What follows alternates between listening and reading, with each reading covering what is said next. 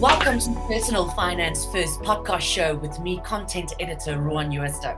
It is also our first Tax Talk episode, the monthly feature where we talk about everything tax, laws and red tape.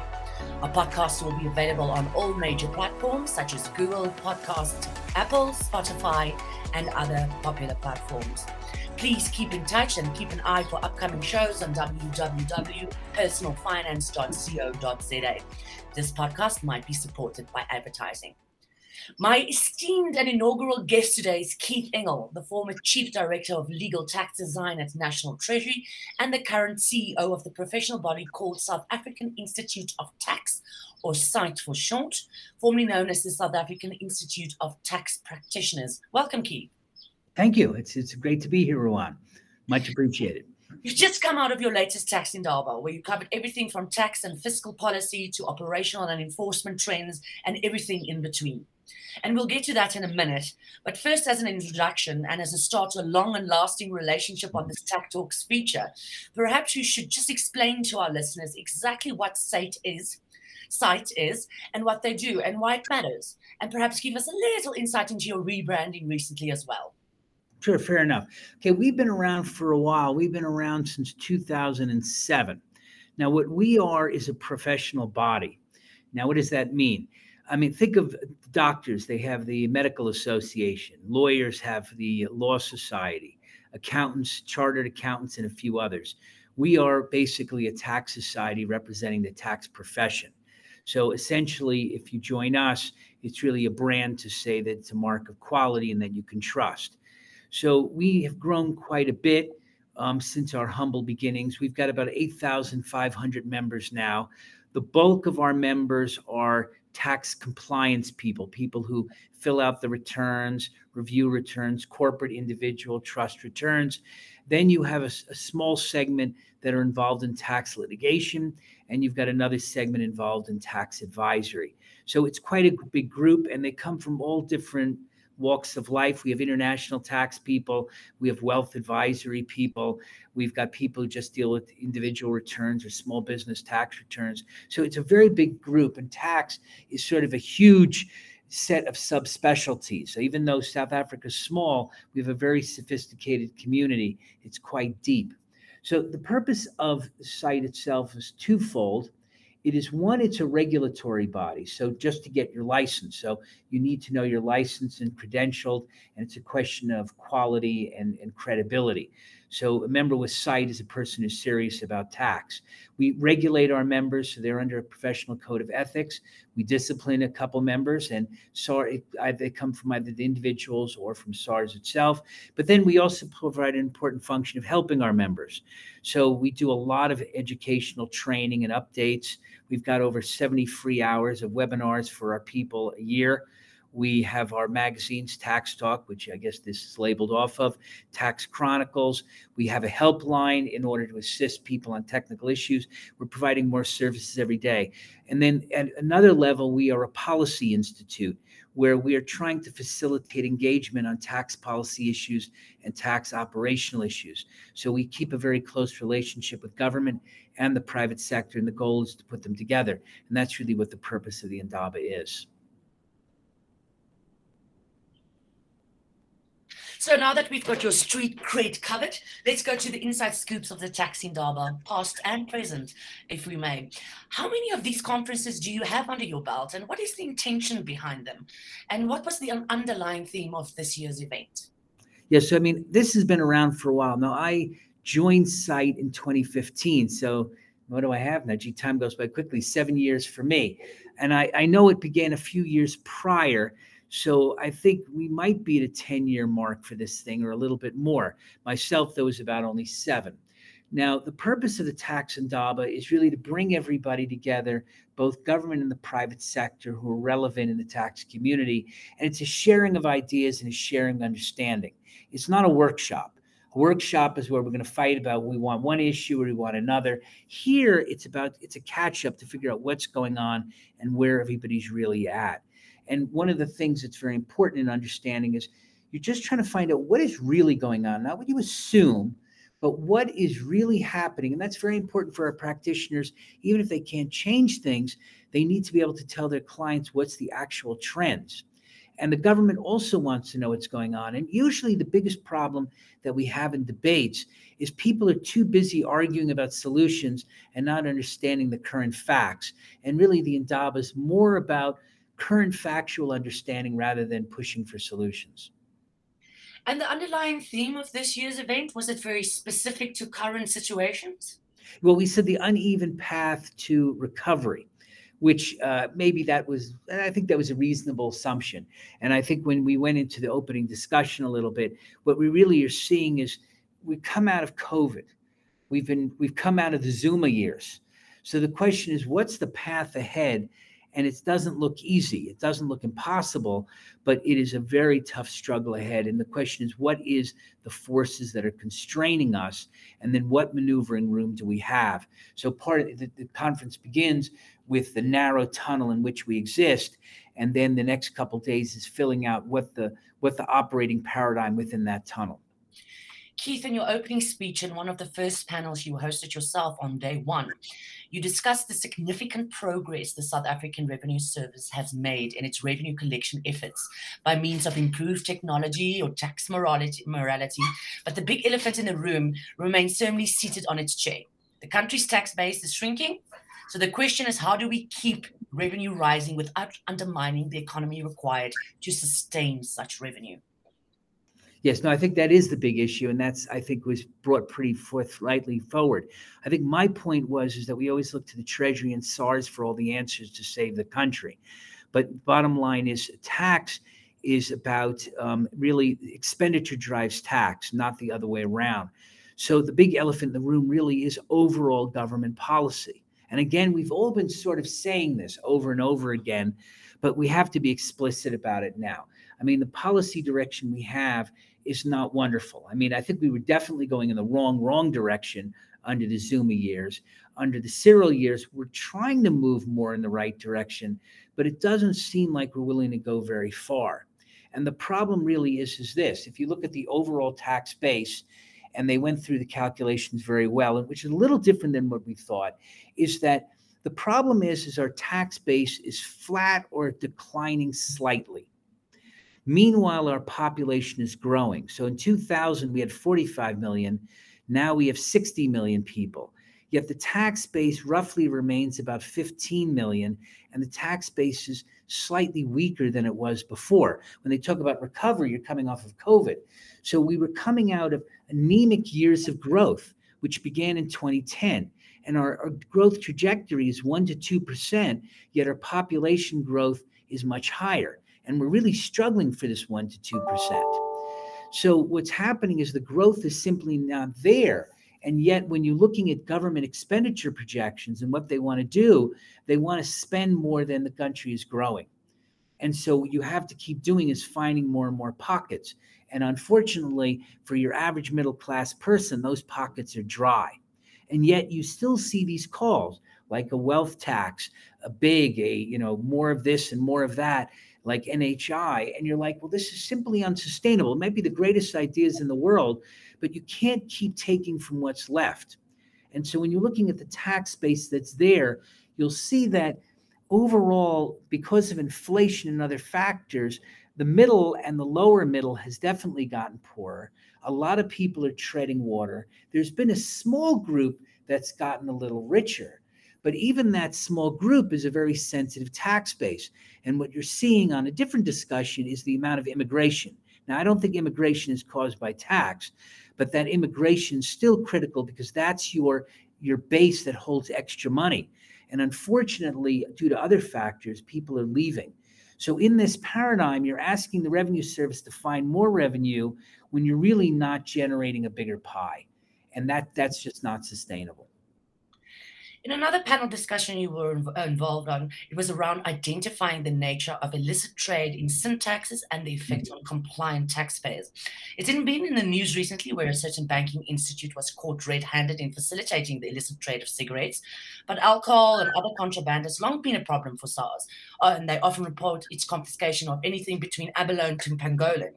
And if COVID-19 bans on tobacco and alcohol taught us anything, rules can only go so far, if not that far at all. So my question is, who are the main actors driving these schemes and scams and the basic contours in which these schemes arise? And what is the indirect impact of illicit trade on the formal business sectors and the public purse? And is this battle that authorities are ever going to get on the top of? Yeah, I mean, look, you always have to worry about evasion. So, and I think this is where the Revenue Service is moving in the right direction. In the years past, the Revenue Service has really been focusing on the compliant and or the semi-compliant. And one of the problems when you're a government official and you're looking at Revenue Service people is when you're people like Gordon and the others were honest people. Honest people can only really see honesty. So they didn't focus enough on people wholly outside the system. Now, cigarettes is a good example of the problem of evasion. Now, the excise tax on cigarettes, reason why is people viewed the excise tax on cigarettes as free money, that it's easy to enforce. All you have to do is enact the law and everything's going to be wonderful. Well, ultimately, even the simplest laws need to be enforced. And where you're seeing the Revenue Service push is on actual enforcement. Now, when you're looking at the cigarette ban, when you look at cigarettes, the reason why people like taxing it so much, forgetting about the behavior issues, is that it's inelastic, like oil and gas. When you look at alcohol and you look at cigarettes, people must, they will always buy these things. And so the argument is we can raise the tax as much as we want, and no matter what happens, we'll get the money. Well, at some point, they're going to keep smoking, but they're just going to do it illegally. And the COVID-19 created a disaster because everybody learned how to do it illegally. And so what you see is there are a number of the bigger companies, and the problem is for the bigger companies is they can't play those same games. And if you're going to play the game of illegal cigarettes, what you're trying to do is make the price cheaper so you can sell it more. So the difference between an illegal cigarette and a legal cigarette is the price. Now, if you look, the average tax is about 22.7 cents a pack. So if you can buy a pack for 10 Rand, you know that you bought it less than the tax that's due, and it's an illegal cigarette. So what's happening here, and what it appears to be, is there are a number of companies that are mid-size. They're not subject to governance because they're not on the exchanges. So they don't care about governance. They just care about profit, and they're taking the chance. They're saying, look, you're not going to catch me. And so they're buying the leaves either locally or through Zimbabwe. They manufacture them there. And at the manufacturing site, they're supposed to pay a tax. But what they do is they play a game with the meters or the reporting, and they simply give the SARS the story that they're not really generating that much cigarette sales. And so, unfortunately, for many years, the Revenue Service was just buying the books and just doing a tick box exercise in enforcement. And that was getting bigger and bigger. And now what's happened is with the illegal cigarettes after COVID, now what's happening is all these guys are selling most of these cigarettes to a lot of the informal traders and even to some of the bigger traders and at a deep discount.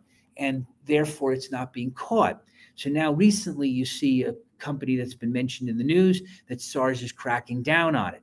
So they are picking up on these things, but it requires physical enforcement. And the point that's there is that an auditor, which is the traditional Revenue Service person, is a person who receives a return, analyzes the return, tries to find a gap, and then they go and they'll challenge it. But they don't go out on the street. They're not forensic auditors. So they accept the books that are given them. So the challenge for the Revenue Service is they need a different set of skill, the forensic audit detective skills. And so you see they're beginning to do that. They're putting a lot more in third-party data and other sources. And there I have to really commend the Revenue Service because this effort, really going after evasion, really only has begun in the last couple of years. But the people there, they're simply manufacturers and then people wanting to make a deal. It's as simple as that. There's nothing special. They're not necessarily gangsters. One of my favorite topics, of course, is what the Department of Trade, Industry and Competition fondly refers to as localization. South Africa is in negotiations to finalize the African Free Trade Agreement. We belong to a customs union with neighboring countries like Botswana and Namibia. The DTIC is pushing for local production in any way imaginable. And there's a master plan for almost everything, including cannabis, chicken, and scrap metals. But how far will these efforts go in actually contributing to the economy, expanding the tax base, and realizing transformation targets? Yes, no, I think this is a critical issue. And let's just break down the problem that we're having. One, we have a large part of the population that's simply too poor, and they want redistribution. Now, redistribution is important to prevent the revolution, but as Milton Friedman said, the more you redistribute, the pie is too small.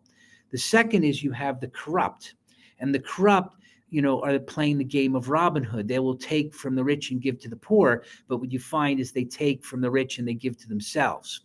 The third problem in this government is that you have a government committed to very rigid big government policy.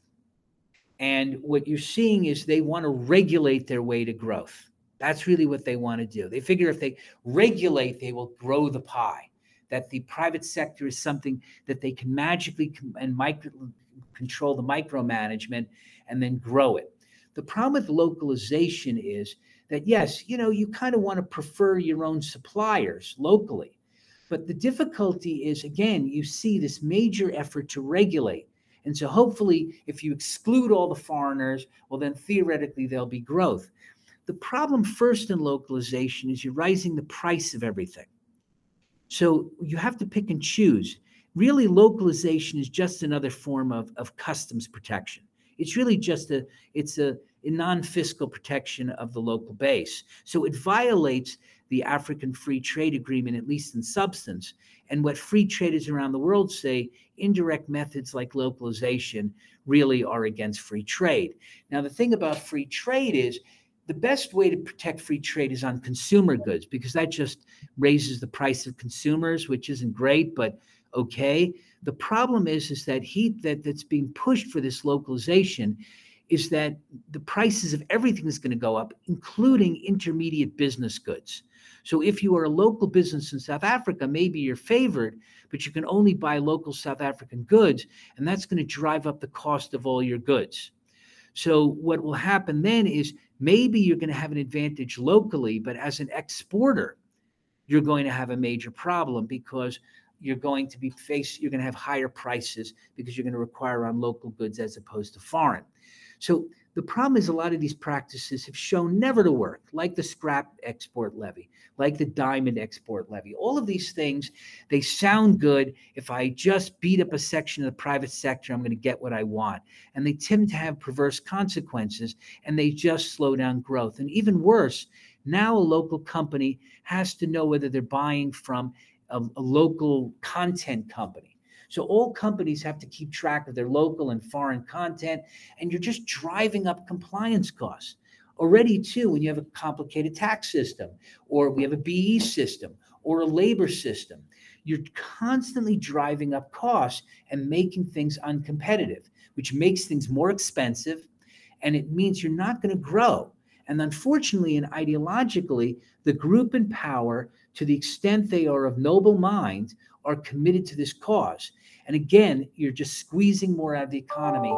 And so government, instead of pushing to regulate, they really need to shift their resources to put money into infrastructure and things that are going to generate growth. So that's why the picture going forward doesn't look good. Well, these politically driven ideologies does prove that the road to hell is paved with good intentions. Keith, you and I can talk all day about that. And there's just still so many angles and avenues to unpack and unravel around tax policies and trade initiatives, which we will do in upcoming episodes and also involve many of your state members in these discussions.